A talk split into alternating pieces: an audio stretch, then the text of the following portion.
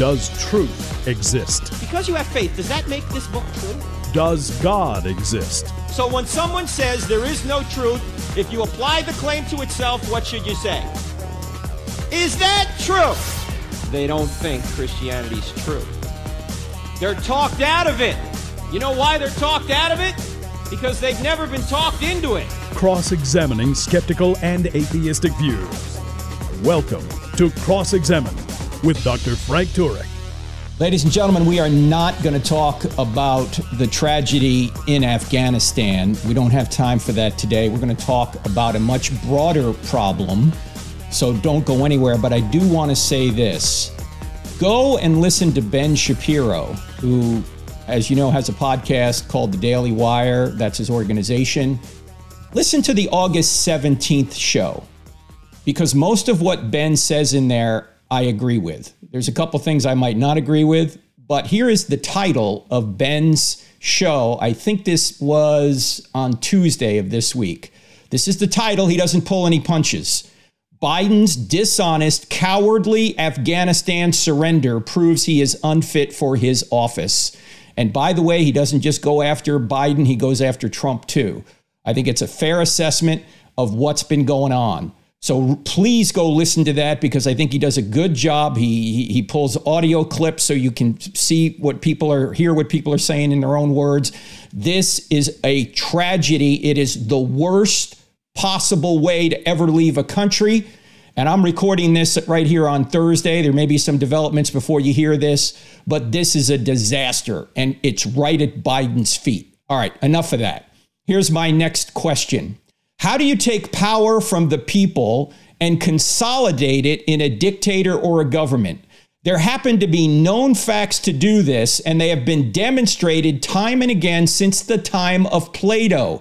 But you see, these are deceptive tactics. And as you know, Satan deceives by disguising himself as an angel of light. Now, here's one problem with deception. When you're being deceived, you don't know it. And I submit to you that many of us have been deceived and are being deceived right now about many things in our culture. And there is no better person I know on the planet to give us an historical perspective on these deceptive tactics and how people can be basically have power taken from them step after step. I'm calling this program A Short History of Tyranny. And my friend Bill Federer, William Federer, just gave a series of unbelievable presentations out at Calvary Chapel, Chino Hills. We happened to be out there at the same time. We were running CIA, the Cross-Examined Instructor Academy, and Bill was across campus actually doing these three wonderful presentations that you can see on Jack Hibbs' YouTube channel. I highly recommend you go watch these. They each have over 100,000 views already. Go to Real Life with Jack Hibbs and see Bill Federer lay out what we're going to talk about in very short order here on this program. Go to Real Life with Jack Hibbs YouTube channel. Now, Bill's website is AmericanMinute.com, AmericanMinute.com, and his book on this topic is called Socialism, The Real History from Plato to the Present, How the Deep State Capitalizes on Crisis to Consolidate Control. How the deep state capitalizes on crisis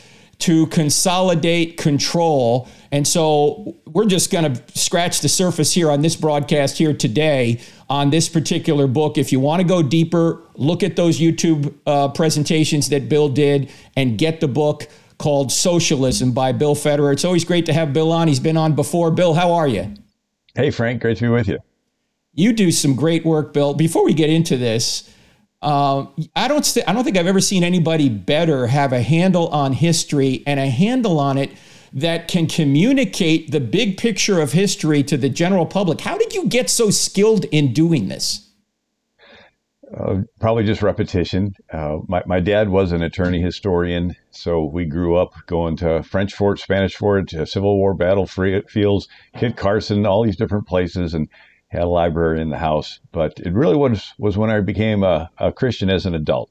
And I tell people, It's like turning the corner on a cornfield and you see the rows line up. So it's the same corn from one point of view, but it seems unorganized. Another point of view, you see a progression. And so from God's point of view, there's this progression of limiting tyranny so that people can be all that God made them to be and ultimately have the freedom of conscience to choose God, right, through Jesus.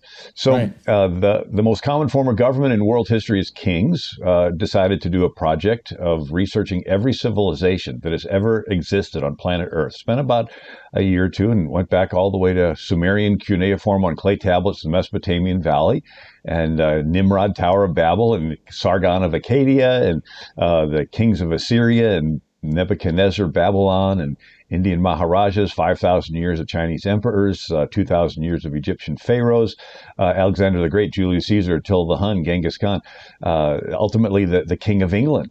The most common form of government in world history is top-down. Mm-hmm. It's kings. Power gravitates into the hands of one person. It's sort of like the movie The Lord of the Rings, where Gandalf tells Frodo, always remember, Frodo, the ring is trying to get back to its master. It wants to be found. Power wants to concentrate, and the dilemma is it's in each of our own human DNA. So you put some kids on a playground, one's the bully. You put some junior high girls in a clique, and one's the diva. You put some people in the woods, one of them is an Indian chief, and you put them in an inner city, one of them is a gang leader. So the default setting, and all a king is a glorified gang leader. And it's a hierarchical system. If you're friends with the king, you're more equal. If you're not friends with the king, you're less equal. And if you're an enemy of the king, you're dead. It's called treason, or you're a slave. Mm-hmm. And so that's the norm. Very rarely do people get a chance to try to rule themselves without a king. I go through those quite extensively. Ancient Israel, ancient Greece, Athens, ancient Rome. But in times of crises, people panic and give up their freedoms, and the rubber band snaps back into the hands of a king. Well, that's what we're going to talk about. How can people gradually take power from other people and consolidate it in a dictator or a government? Now, your book, the book called Socialism, The Real History from Plato to the Present, that book right there, for those you're watching on video, that book goes through all we're going to talk about. But let's start at the basics, Bill, because I think a lot of people don't really have a good handle on socialism. If you had to define socialism, how would you define it? What is it? It's a cultural bait and switch. It promises heaven, delivers hell, promises a dream, delivers a nightmare. In other words, if the norm is kings, and then you have rare times where people rule themselves, if someone wants to take power away from the people, how do you do it? They don't want to give it up. And so there are two tactics. One is fear. And when people get afraid, they trade freedom for security. And so it's either creating or capitalizing on a crisis to consolidate control. That's sort of the subtitle of my book. So one is fear, the other is free stuff, and you get people dependent. And that is a little more subtle, but it's just as dangerous. I tell people a drug dealer can take over a neighborhood two ways. He can come in with guns, and everybody panics and agrees to pay him protection money for him to leave them alone, so fear. But the other is the drug dealer can give away free drugs, and everybody gets hooked. And once they're hooked, he says, you want more drugs? Well, you're going to have to sell yourself into prostitution. You're going to have to steal from your neighbor. You're going to have to do this, that, and the other, right? And so it's like a hunter can catch animals, one with a gun or two with bait. Mm-hmm. And so it's, I was reading an article about how to catch wild pigs. You put a post in the ground with some corn at the bottom. And then you put two posts, and the next day three, and the next day four, and the next day five, and you sort of build a semicircle. And you keep putting the corn out, the pigs come and eat the corn, and they really don't notice these poles, and until finally there's a little opening to get into this circle, and the pigs like squeeze through there, eat the corn, and one day you just shut the gate, right? And so you use bait to catch them. So socialism can take over two ways. They can come in with tanks, or they can bankrupt the country until everybody says, government, help us out.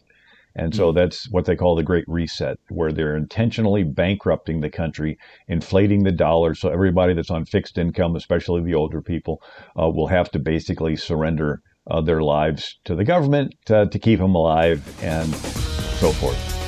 We're going to see how this is happening here in America and ask Bill a number of other questions about how power is taken from the people through tactics that have been used for centuries.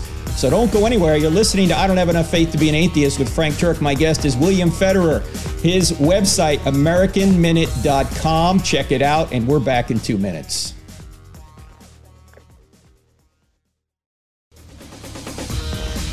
Welcome back to I Don't Have Enough Faith to Be an Atheist with Frank Turek on the American Family Radio Network website, crossexamine.org. Cross-examine with a D on the end of it. Our YouTube channel, 2 words, cross-examine. And thank you for putting positive reviews of this podcast, the I Don't Have Enough Faith to Be an Atheist podcast, on iTunes or wherever you watch or hear, I should say, this podcast. It helps move it up the charts. I want to mention I'm going to be at Compass Bible Church this Sunday, August 22nd. That's in Aliso Viejo, California, for the morning services. We'll be doing If God, Why Evil? And then the following week, I will be at the Values Advocacy Council 2021 in San Jose, California. That's Saturday night at 6 p.m. on the West Coast. And then the next morning, South Valley Community Church in Gilroy and also Hollister, California. There's 3 services. You can see all this on our website, crossexamine.org. Click on events and Frank Turek calendar. If you're out there on the West Coast, I'd love to see you. I've got 3 trips to the West Coast this month. So hopefully I'll be able to hold up going back and forth across the country, but it's a privilege to speak to those places. My guest today is Dr. Bill Federer, William Federer, who has done some amazing historical work. Bill, just before the break, we were talking a little bit about socialism, and I've always understood socialism to be with a kind of a bare bones description of it. It's where the state has the means of production. They take the means of production. There's not private property. The state holds that. I guess there's kind of quasi-socialist places where they don't have complete control. Is that a fair definition, however, of socialism? Well, I like to look at people who were in history like Lenin.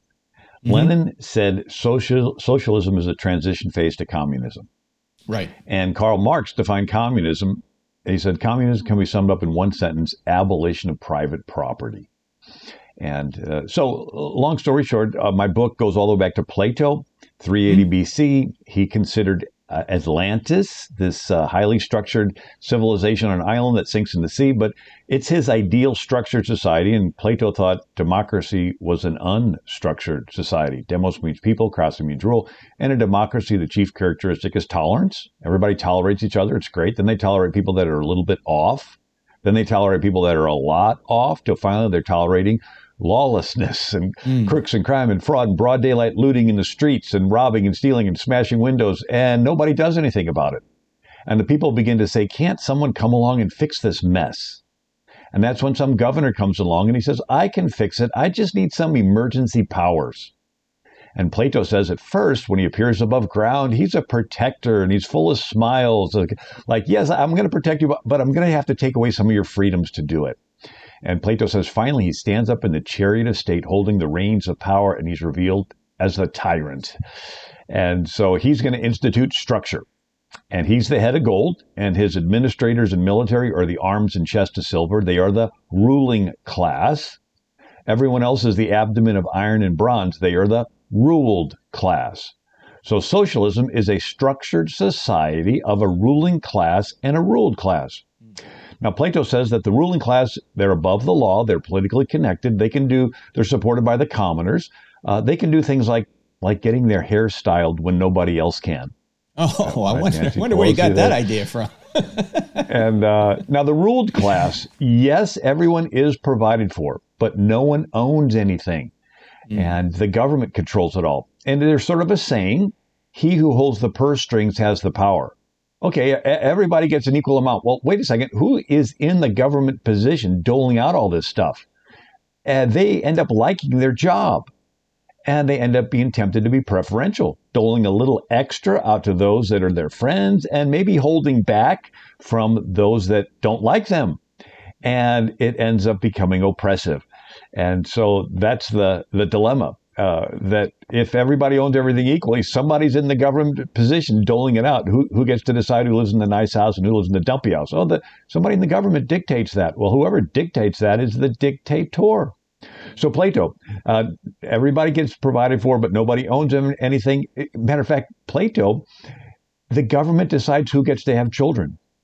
And the government takes the children away from the parents and brings them into the city where they're indoctrinated with noble lies. That's what Plato said. He says that the philosopher king will take the children away from before they've been affected by the habits of their parents, and he'll bring them into the city. And he says, we want one single grand lie, which will be believed by everybody.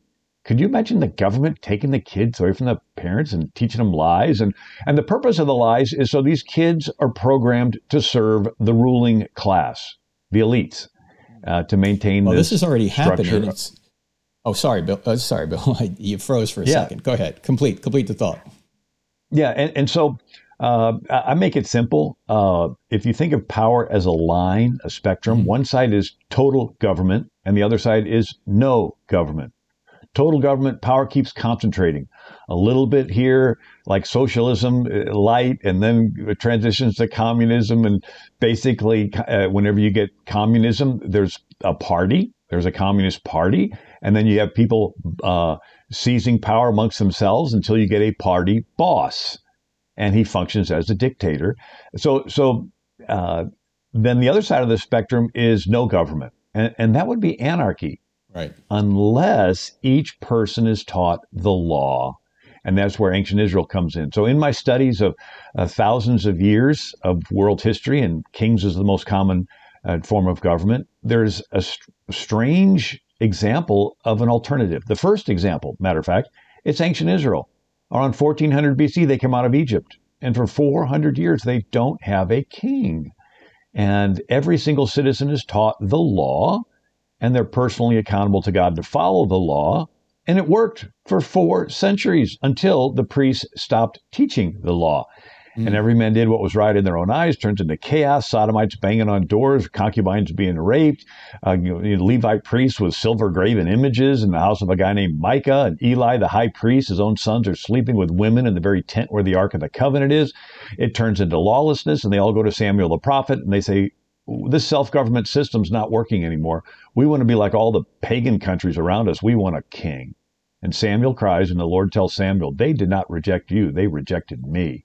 And God sends lightning and thunder, destroys their crops. And they said, we sinned and asking for a king. And Samuel said, yes, you did sin. He's going to take away your best land, give it to his favorites, redistribution of wealth. He's going to take your daughters, make them be cooks, make your sons run before his chariots, right? And now God still worked his plan of redemption, but it was with the plan B, so to speak. It was the people not being in charge of their lives anymore. So America's founding fathers in colonial New England, they looked back to this period of ancient Israel. It's called the Hebrew Republic. Matter of fact, they taught Hebrew at Harvard and Yale. To this day, Yale has Hebrew characters on its coat of arms. Right? This was and so in New England, they set up this form of government called assemblies and congregations. And the word synagogue means meeting place. And so every town would have a meeting place. It was the church. And they would have their congregational church government, but they would then decide. The word politics comes from the Greek word polis, which means city. And all you had in the city of Providence, Rhode Island, was Thomas Hooker's church and the Congregationalists.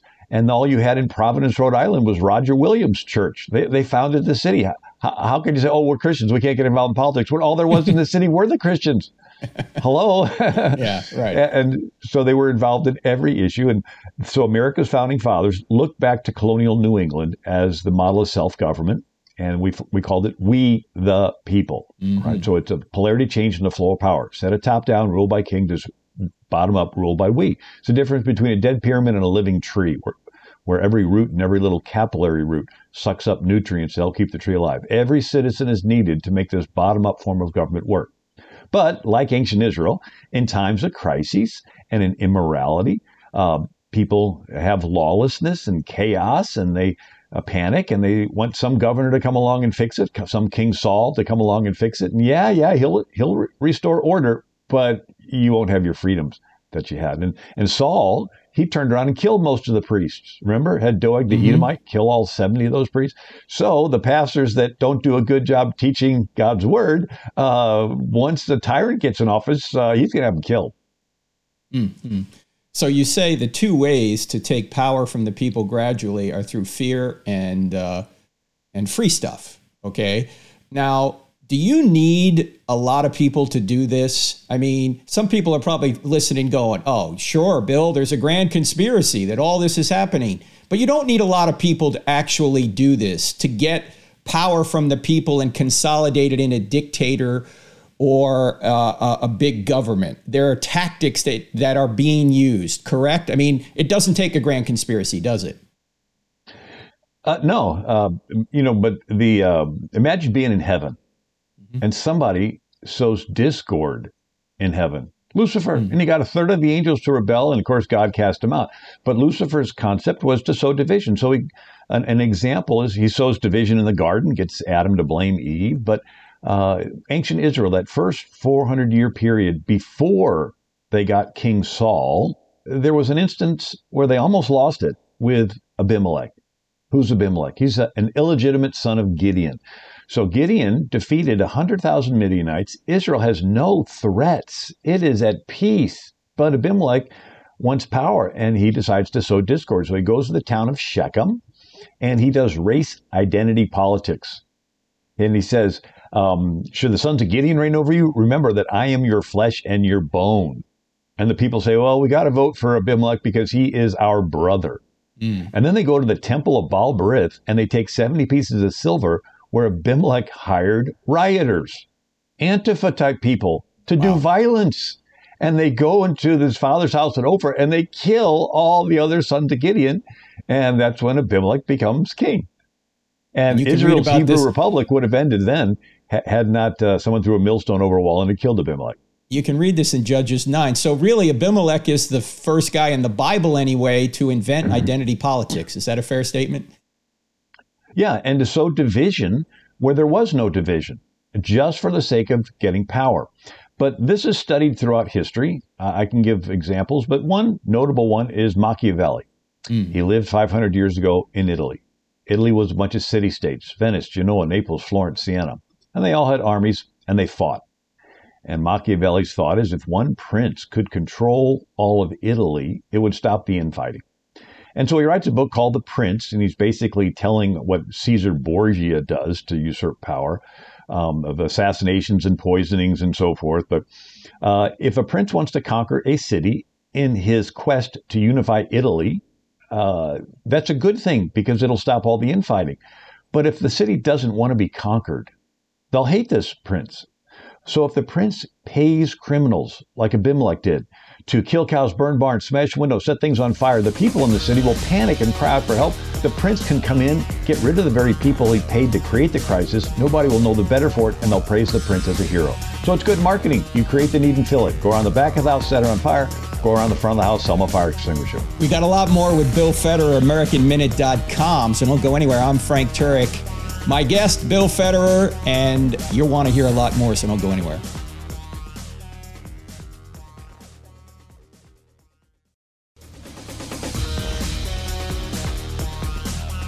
A short course in tyranny, the history of tyranny. That's what we're talking about here with my friend Bill Federer of AmericanMinute.com. There are tactics that people can use, and they've been used for centuries, on how to take power away from the people and consolidate it in a dictator or some sort of big government. That's what's been going on for centuries. It's going on in America right now. In fact, Bill, before the break, you were mentioning that there are two ways or two tactics that you can get power from the people gradually. You can create a crisis or you can give away free stuff. People get then dependent on it. But when people create a crisis, they can use that crisis to consolidate power. And I think I remember Rahm Emanuel, who was the chief of staff for the Clintons, and also then later was the mayor of Chicago, say something about this back in 2008. What did he say? Right. So Machiavelli's concept is called Machiavellianism, which is where you create or capitalize on a crisis to consolidate control. And Rahm Emanuel worded it, never let a good crisis go to waste. It's an opportunity to do those things you thought you could not do before. And of course, Hillary Clinton, when she was Secretary of State, said, an old friend of mine and my husband's, Rahm Emanuel said, you know, never waste a good crisis. So you and I see a crisis. Our response is, how can we help people through it? They see a crisis. Their response is, how can we usurp power away from the people so we can push our big government agenda? And so it's the same exact crises, but they have an opportunity. You know, it's the same way in nature. If there's a weak animal and it's struggling, there are predators that want to take advantage of that animal's weakness and kill it and eat it. And so it's the same way in human nature. So Machiavelli lived in the 1500s, but then Hegel lived in the 1800s. But go ahead. No, I was just going to say that we saw this just a few weeks ago, maybe 2 weeks ago now, when President Biden came out and said, we're going to extend the eviction moratorium. But we know that it's unconstitutional basically to do it, but we're going to do it anyway. He said, I've talked to all these constitutional scholars. We really don't have the power without going through Congress to do this, but we're just going to put out an executive order to do this. In the name of, this is an emergency. COVID is an emergency. And so if you're a renter, you don't have to pay your rent, basically. Well, what does that say about the people who own these facilities? They can't pay their bills because they're not getting any rent money, because there's an eviction moratorium out there that was just put in place by fiat without going through the proper channels. They're grabbing power in the name of a crisis. But go to Hegel, if you would, Bill. Well, let me throw in a quote from George Washington's farewell address. And he said, disorders and miseries will incline the hearts of men to seek security in the absolute power of an individual, who will turn this disposition to the purposes of his own elevation on the ruins of public liberty, and then whatever form of government you call it, it will be a despotism. And then George Washington goes on to say that usurpation, though in one instance is the instrument of good, it is the customary weapon by which free governments are destroyed. And he says whatever transient benefit is gained by the usurpation will be far outweighed by permanent evil. So this is the dilemma. Somebody says, I want to do something good. I'm going to take power away from the people, but you're destroying the bottom-up form of government in the process and transitioning to top-down. In my book, I go through examples. It was good that Lincoln ended slavery. But in the process, he took a lot of rights away from the states that never went back to it. Woodrow Wilson, it was good that he wanted to, save Europe or whatever. But he got us into the World War, and then he put through the Federal Reserve Act and the income tax. And FDR, the prime example, he wanted to do good by getting us through the Depression, but he concentrates an unbelievable amount of power in the federal government. And then Lyndon Johnson wanted to get rid of poverty. What could be more good than that? Get rid of poverty. But in the process, he created this great society welfare state where condemned whole generations of families to being dependent on it. Nixon had a war on drugs. Well, that's a good thing, but it concentrated more power in the federal government. And even President George W. Bush, right? It was a good thing. He didn't want any more terrorist attacks, but he concentrates power with the NSA and the Patriot Act, so the government can track every single thing you do and say. And the fear is that it'll end up setting up a Chinese tracking, social credit tracking system. But it's all in the name of doing something good. And George Washington warned of that. In other words, when somebody says, I want to do something good, I wanted a little extra power to do it, red flags should go up everywhere. Satan disguises himself as an angel of light. It's always put forth as a good thing. Otherwise, you wouldn't agree to it. It's got to be given to you as a good thing. And the dilemma is, every now and then you get a good leader, and he wants to concentrate power so he can do good more efficiently, but he's not in office forever. Right. And at some point, it gets turned over to the other side that uses that concentrated power for evil. Bible example. Joseph in Egypt, a godly man. He concentrates power into the hands of the Pharaoh. And what did that Pharaoh do with the concentrated power? He fed the children of Israel, gave them the best land of Goshen, gave them jobs taking care of his cattle. But then there was a new Pharaoh that did not know Joseph. And he used all that concentrated power to oppress the children of Israel, make them slaves, and even throw their sons in the Nile River. That's the dilemma, right? You get a good guy, William Howard Taft. After he's president, he becomes Chief Justice of the Supreme Court, and he decides to move the Supreme Court out of the basement of the Capitol into its own nice, pretty building. He's the first justice to hire a clerk Prior to that, the justices did their own homework, and he federalized the court system. Prior to him, different districts would make different decisions, and they didn't always jive, and the country was fine with it. Sort of like today, some state laws, may have marijuana and others don't. Some states had blue laws where everything was closed on Sunday and others didn't. Everybody sort of knew it and they got along with it. But William Howard Taft pushed through this federalizing, but he was a Republican. But then he's not in office. He's followed by FDR and pushing, all of his liberals on the court. And now it's when the federal Supreme Court says it, boom, it's law of the land. It was a Republican. Then you had Jimmy Carter put in the Department of Education. And Ronald Reagan ran for office promising to eliminate the Department of Education. And there's the little video clip. And I love Bill Bennett. He's a godly man. He was great. He's brilliant. But the video clip is Ronald Reagan going in to his cabinet. And he goes, I said that I was going to eliminate the Department of Education in my campaign, but then I met Bill Bennett. Mm-hmm. In other words, we're in charge, we can do good. And it's almost like the devil said, fine, I'll just sit back for 8 years. Do whatever you want, because you're missing your opportunity to cut off the head of this Medusa. And it's going to come back to me, and I'm going to push transgender stuff and critical race theory and everything else through this, federal Department of Education. Well, so that's the dilemma. In your talk, Bill, and again, the talk you can see with the PowerPoint and all that at the YouTube channel of Jack Hibbs, Real Life with Jack Hibbs, Bill did 3 one-hour talks. We're just summarizing some of the first talk that you did. You also point out that critical theory, you point out where that comes from. Where does critical theory come from? Well, and I apologize for going off on that track because I wanted to get out this part. Anyway, Napoleon conquers Europe. And 6 million people die. Afterwards, the king of Prussia said, we can't get conquered that easy again. We need to strengthen the state. And so he gets a philosopher named Hegel, who teaches at the University of Berlin. And Hegel says, the state is God walking on earth. The state is our mortal God. We must worship the state. And of course, he concentrates power that eventually turns into Kaiser Wilhelm, World War I, and Hitler, World War II, that German concept of the state. But the idea of concentrating power from the people into the hands of the state is called Hegelian dialectics. It's a triangle. One corner is a thesis, opposite corner is an antithesis or antithesis. Top corner of the triangle is a synthesis. Sounds complicated, but it's really not. One of his students is Karl Marx.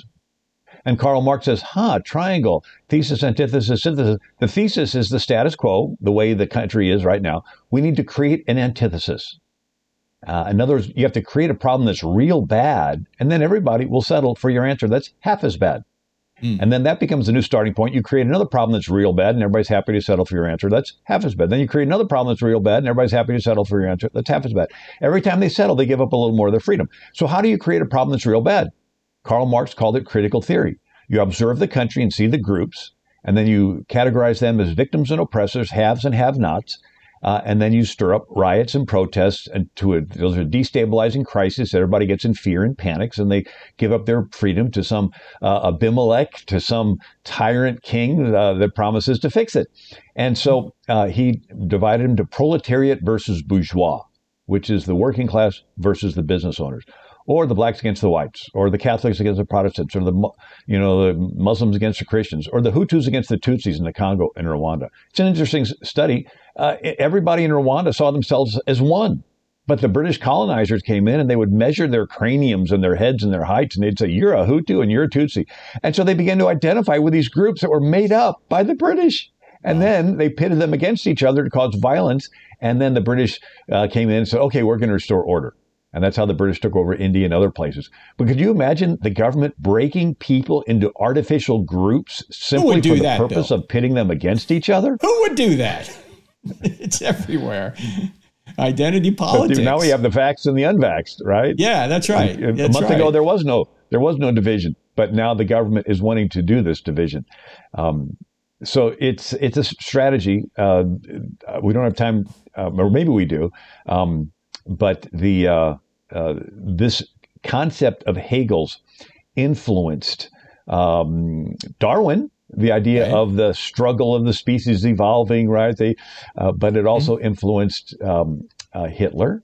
And so we see, matter of fact, a little bit of it came to America in the 1890s. And there was Eugene Debs. You know him because Bernie Sanders had his picture on the wall. But Eugene Debs came to Chicago. There's a Pullman railroad car company. And the downturn, they couldn't pay their workers what they paid them before. And so the workers were disgruntled. And so Eugene Debs organized them to have riots. And they destroyed $80 million worth of railroad cars in 27 states. It froze the country because all the mail and products went on railroads. The country was brought to a standstill by this guy stirring up these riots and this crisis. Could you imagine rioting just spreading across the country and paralyzing the country? It never happened today, Bill. What are you talking about? And anyway, afterwards, Eugene Debs started the Socialist Party of America. And he ran for president 5 times, one time from prison. And then in 1920, branching off, is the Communist Party USA. And they run candidates every year from 1940 until FDR makes a treaty with Stalin during World War II. And the Communist Party USA says, why should we run our own candidates when here we have a Democrat candidate making treaties with Stalin? And from that point on, they began to infiltrate that party and make inroads into the other party as well. All right, we got a lot more coming up. How are these tactics being used in America right now to take power away from the people? That's a question I'm going to ask Bill in just a second. You're listening to I Don't Have Enough Faith to Be an Atheist with Frank Turek, back in 2.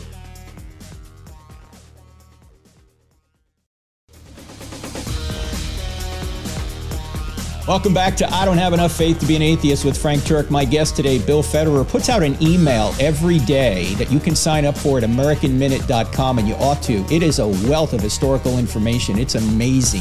Sign up for it there, and don't forget about his book called, the title is Socialism, The Real History from Plato to the Present, How the Deep State Capitalizes on Crises to Consolidate Control.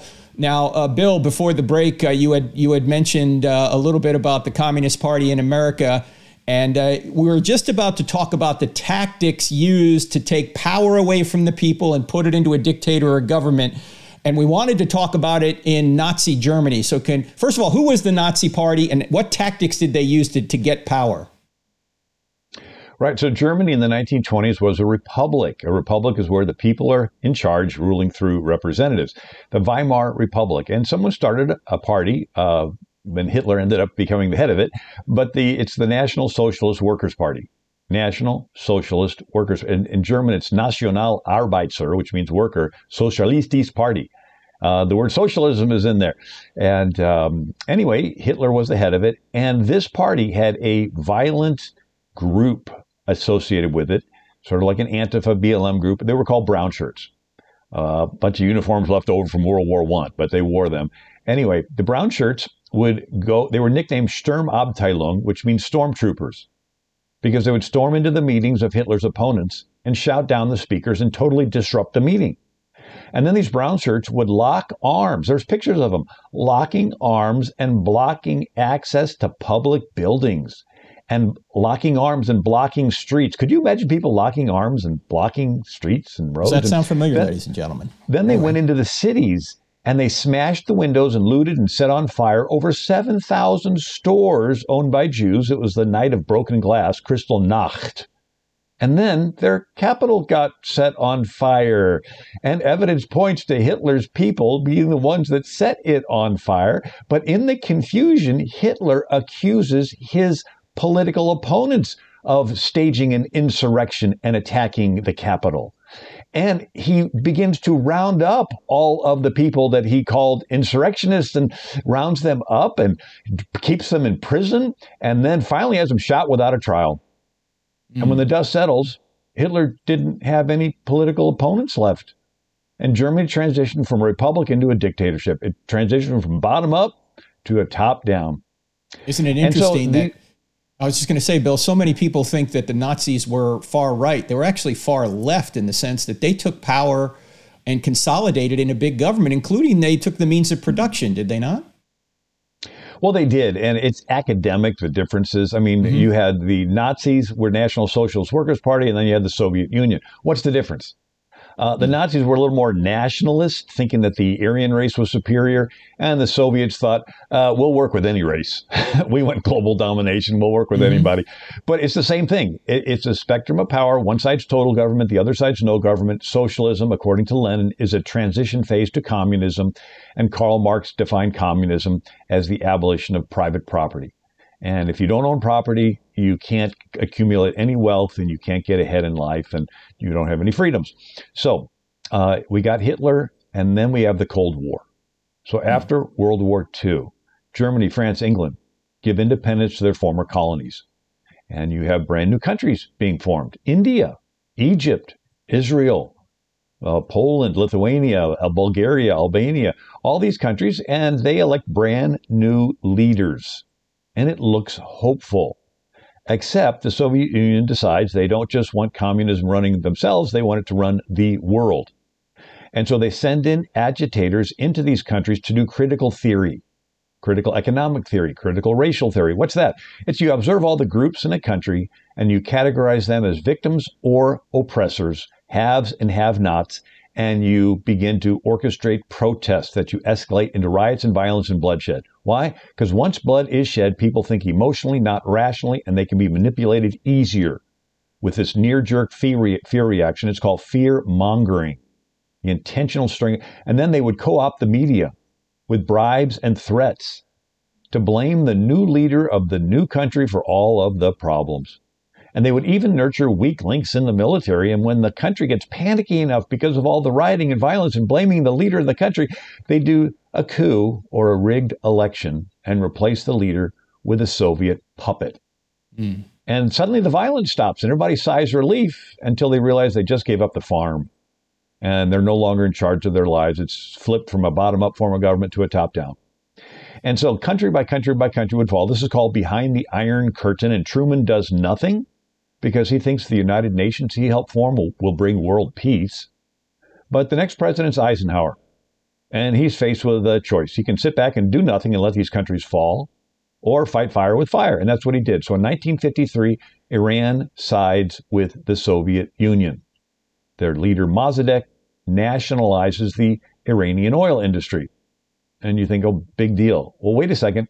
Britain has no oil fields. And so in 1908, Britain formed the Anglo-Iranian Oil Company. You know it better as BP. And so when Iran, Mosaddegh, sides with the Soviet Union, takes control of BP, England has an oil shortage. And so they appealed to Eisenhower for help. And Eisenhower approves the first CIA operation to overthrow a country's leader. It's Operation Ajax. Alan Dulles is in charge of the CIA. John Foster Dulles is the Secretary of State. And so they send Kermit Roosevelt Jr., the grandson of Teddy Roosevelt, over to Tehran. He's an expert in foreign languages. And he recruits mobsters and gangsters and radical imams. And he stages protests and riots, and they attack mosques. And they co-opt the media with bribes and threats to blame Mosaddegh for all of the problems. And when the country gets panicky and confused enough, they put Mosaddegh under house arrest, lock him away for the rest of his life where he dies, and they replaced him with the Shah, who loved America and did have a rightful claim to the throne. The CIA does the same thing in Guatemala in 1954, the Congo in 1960, Dominican Republic, and even Chile in 1973. And the KGB did the same thing, with Brezhnev and Khrushchev helping Yasser Arafat to start the PLO and bring division in the Middle East. And Brezhnev and Khrushchev helping Castro to take over Cuba and helping Che Guevara to start FARC in Colombia and ELN in Bolivia. This is called the Cold War. These are tactics of how to take over a country. They have been perfected by both sides. And in America, it was done because we didn't want them to fall to the Soviet Union. And so there was a patriotic motive behind it. One of the things that Alan Dulles did was Operation Mockingbird, where he had the CIA feed news stories to the major news outlets, because the country was more or less happy with our lives and we weren't aware of the Soviet threat. And so, but this was admitted by Carl Bernstein, in the Rolling Stones article in 1977, the CIA and the press. And so we have the acknowledgement that the CIA is feeding stories to the press. And from what I've talked to people, it's been upgraded to the place where they have a room with TV monitors everywhere, and they will release one of their stories. And they'll do instant polling and tracking of how the story is forwarded on and how it's responded to in real time. Instead of, let's do a poll before an election. No, this is every day. This is every moment. They'll introduce stories and then they'll track, are they gaining traction? Are they, mm-hmm. and then they respond to it. Disinformation campaigns. It's all in real time. It's like taking the country's temperature constantly. And anyway, so we have the co-opting of different federal agencies under President Obama, right? The IRS. Right. With Lois Lerner, meeting 147 times with Obama and targeting conservative organizations. Mm. And then Eric Holder giving guns to drug gangs in Mexico. And he's called to tell Congress what he's doing in Fast and Furious. And he refuses to go. He's held in contempt of Congress right now because he never showed up. And then we have the co-opting of the intelligence industry, which was just supposed to protect America from another 9/11. But under President Obama, it was transitioned to digging up dirt on political opponents. And one of the tactics... Now you have the NSA has admitted to monitoring Tucker Carlson, of all people. It's being used as a political tool to take down people they don't like. And tragically, this is happening in the military.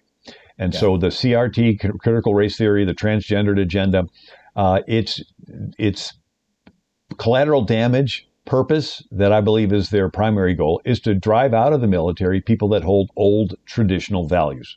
I actually talked to a general, one-star general, and he had been in 30 years. And when they went from Reagan, where you could not serve if you were homosexual, to Bill Clinton's don't ask, don't tell if you're homosexual, to Obama, now you can serve openly. And then immediately it was, unless everybody else embraces this, silence is violence. You can't sit back and let them do what they want. You have to actively affirm them. And this general said, I can't go over and pat him on the back and said, yeah, go for it. And so he said, I knew I'd get in trouble. So he said, I decided to retire early.